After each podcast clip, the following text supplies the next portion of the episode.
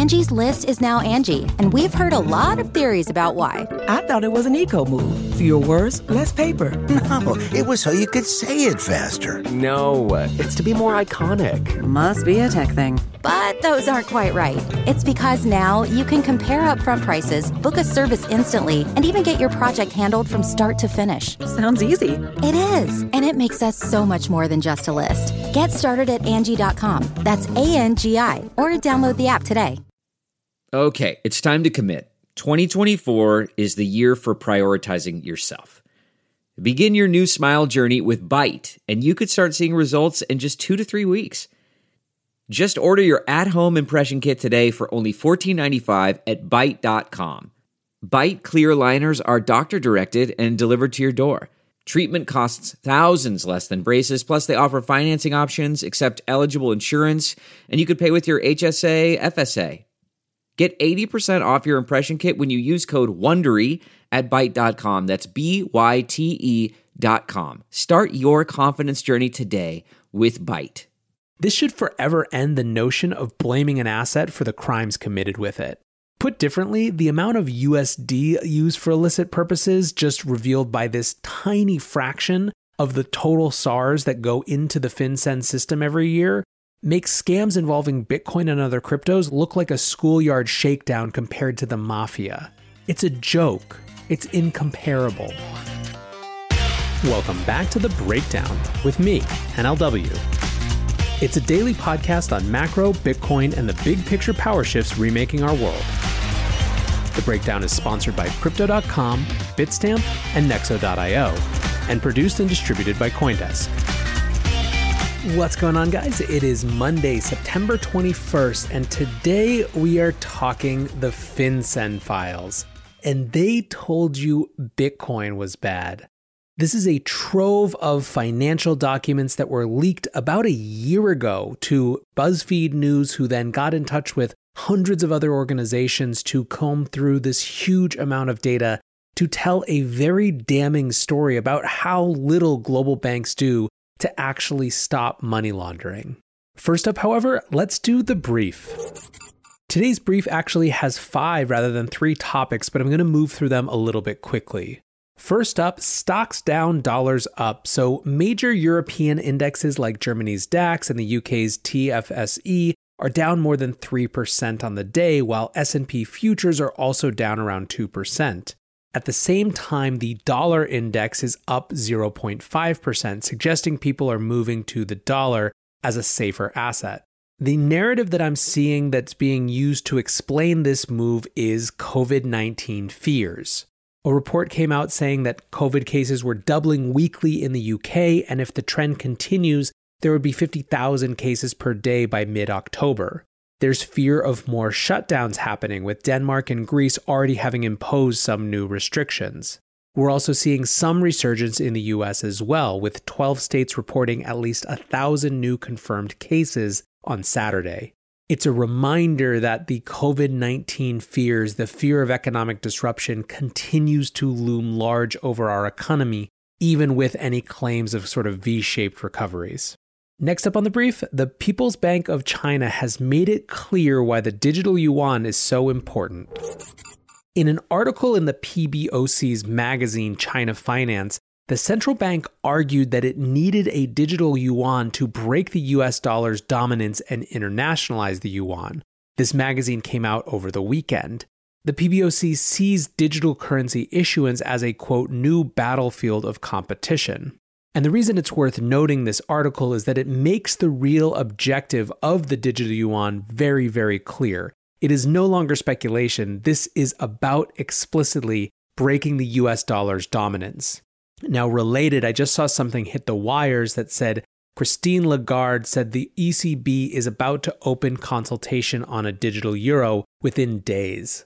So far, the US hasn't seemed to feel a lot of pressure around accelerating its digital dollar project or any digital dollar project, but we'll see if that remains when both the ECB and the People's Bank of China are going gangbusters at it. Third on the brief today, let's talk about the scale of Uniswap users. Last week, Uniswap airdropped 400 Uni token crypto stimulus on any ETH address that had used Uniswap in the past. Since then, 140,000 addresses have claimed that uni. Now, this doesn't necessarily mean 140,000 users, right? Many people have used dozens of addresses potentially, but it still provides some sense of scale. And speaking of all this DeFi craziness, I've said frequently on the show that one of the things that makes it safer than the ICO boom is that the barriers to entry are so high that most of the people who are getting into this have some sense of the real risks involved. Affirming that, Binance has launched what they call an innovation zone to filter out users who want to really gamble with new DeFi coins. It basically involves self answering a bunch of questions, specifically around whether a user is ready to take 50% or more losses before being allowed to trade new and novel coins. Fourth on the brief today, a follow up on TikTok. President Trump has approved the Oracle deal in principle and is insisting that Oracle actually, when all is said and done, controls the whole thing. Meanwhile, the WeChat App Store ban was put on hold by a US judge on concerns that it would violate the free speech rights of Chinese American citizens. Here's the key line from Bloomberg and the judge in question. The judge found the government provided insufficient evidence of a security threat. She wrote, Certainly, the government's overarching national security interest is significant. But on this record, while the government has established that China's activities raise significant national security concerns, it has put in scant little evidence that its effective ban of WeChat for all US users addresses those concerns. Expect this battle to continue. And speaking of battles, last up on this brief today is the Nikola founder, Trevor Milton, has resigned. Earlier this month, Hindenburg Research released a report with allegations of fraud that subsequently the SEC has followed up on. In the wake of those allegations, Trevor Milton, the Nikola CEO and co founder, has resigned. Nikola is, of course, best known for intersecting two hot trends the electric vehicle trend, as well as the SPAC, Special Purpose Acquisition Company trend. For much of the year, it's been a darling of the Robinhood set, so it'll be interesting to see if the hullabaloo around this changes the appetite around SPACs or if this is seen as just something of a road bump. With that, let's shift to our main conversation the FinCEN files. First, let's do a little bit of background. FinCEN is the US Financial Crimes Enforcement Network, so it is the people at the US Treasury who fight global financial crime. FinCEN is specifically concerned with transactions made in US dollars wherever they happened. Suspicious Activity Reports, or SARs, are how these suspicious activities are recorded. They're sent by banks to FinCEN to flag certain types of suspicious behavior. FinCEN, for their part, follows up and even compiles intelligence into a report they call Kleptocracy Weekly. So, what type of suspicious behavior are we talking about? Well, money laundering. Basically, criminals need to get money that can be linked to crime to a respected account where it won't be linked to that crime.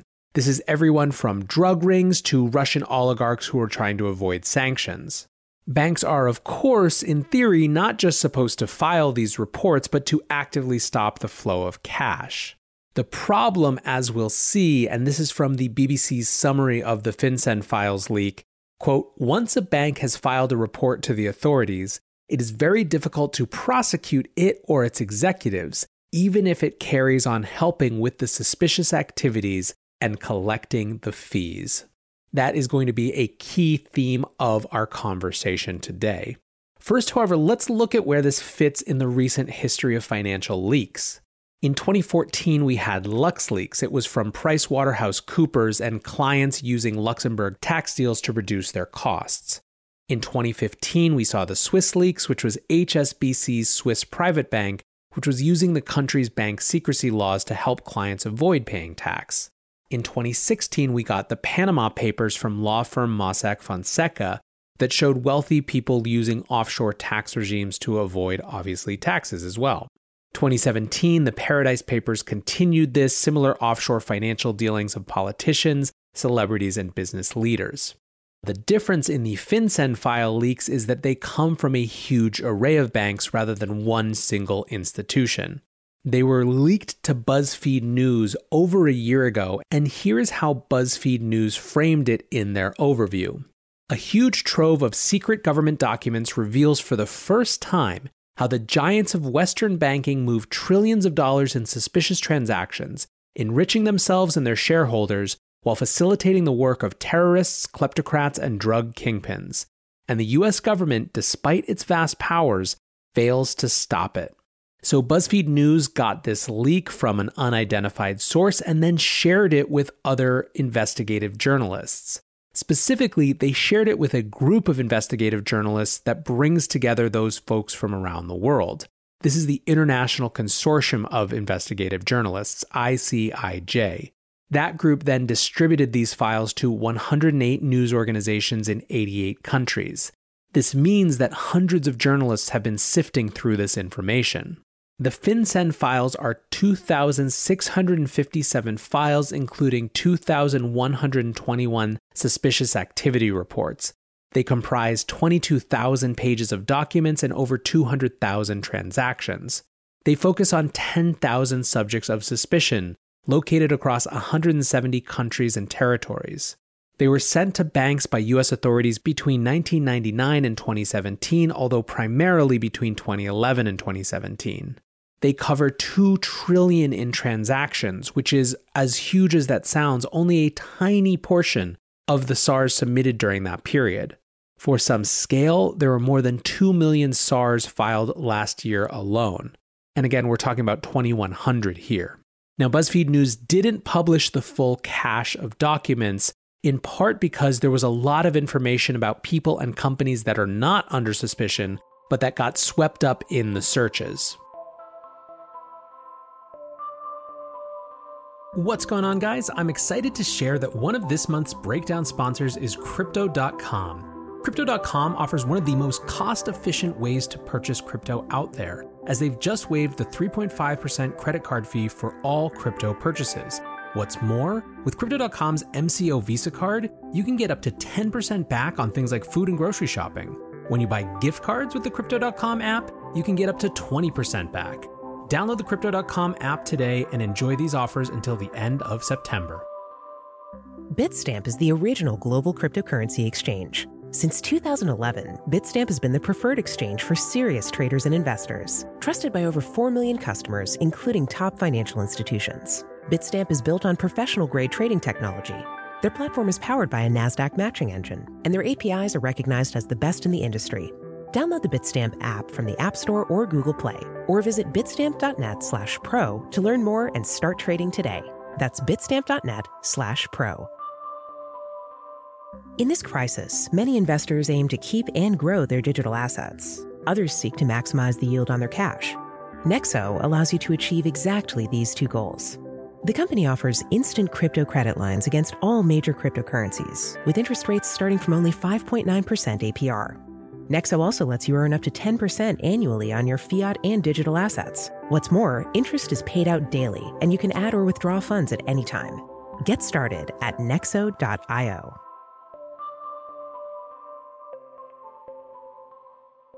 Overall, these documents show that one, an enormous amount of money was laundered during this period. Two, that banks tend to be extremely laissez faire about this. As BuzzFeed put it, Western banks could have blocked almost any of them, but in many cases they kept the money flowing and kept collecting their fees. The ICIJ put it like this They show banks blindly moving cash through their accounts for people they can't identify, failing to report transactions with all the hallmarks of money laundering until years after the fact, even doing business with clients enmeshed in financial frauds and public corruption scandals. And here's the real nut of it what these show, I think, more than anything, is that there is simply not enough incentive for banks to stop doing this. Here again is BuzzFeed. The FinCEN Files investigation shows that even after they were prosecuted or fined for financial misconduct, banks such as JP Morgan Chase, HSBC, Standard Chartered, Deutsche Bank, and the Bank of New York Mellon continued to move money for suspected criminals. So let's get into more of the details. When banks first encounter these suspicious transactions, they're supposed to file one of these SARs reports, and they're supposed to do it within about 30 days. That said, one of the things that these leaks show is that SARs often refer to much older transactions, including ones that are over a decade old. The objects of suspicion that appear in these files tend to be companies, not people. That said, there are at least 25 people named as subjects that have appeared on Forbes' list of billionaires in 2018, 2019, or 2020. In terms of who filed, keep in mind that this isn't necessarily a representative sample size, this is just the files that happen to be included in this particular cache.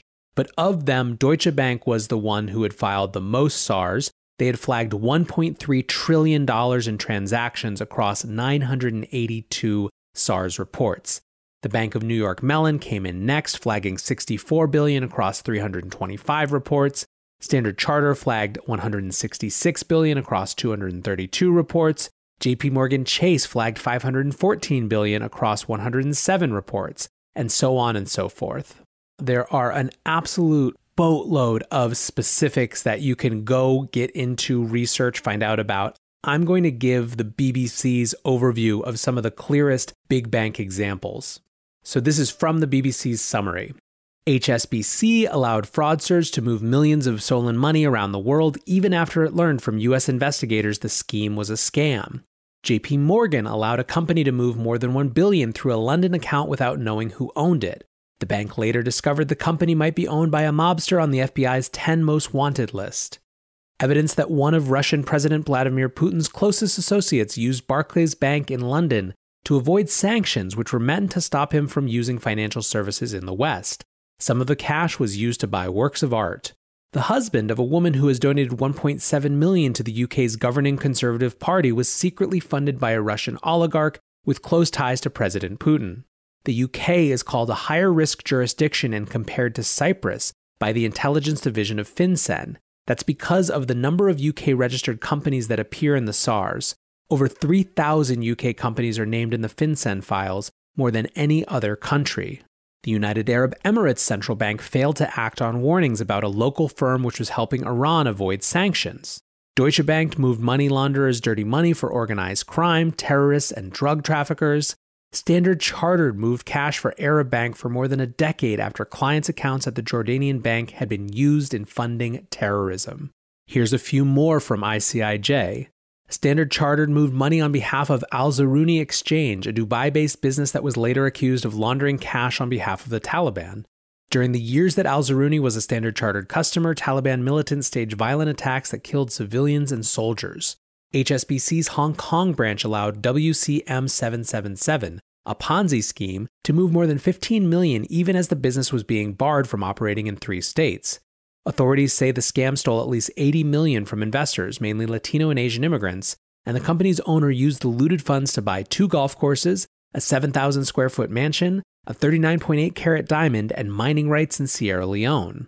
Bank of America, Citibank, JP Morgan Chase, American Express, and others collectively processed millions of dollars in transactions for the family of Viktor Khrapunov, the former mayor of Kazakhstan's most populous city, even after Interpol issued a red notice for his arrest.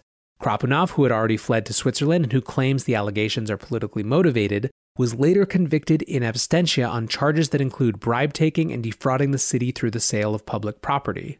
So the question is obviously why banks aren't doing more. And the reality is is that it comes down to incentives. And specifically, it comes down to the cost of fines for when you get called out for doing something wrong versus the value of fees that you get for just continuing to do it. So I'm going to read another clip from ICIJ because it just puts it so crisply. In 2012, London based HSBC, the largest bank in Europe, signed a deferred prosecution deal and admitted it had laundered at least 881 million for Latin American drug cartels. Narco traffickers used specially shaped boxes that fit HSBC's teller windows to drop off the huge amounts of drug money they were pushing through the financial system.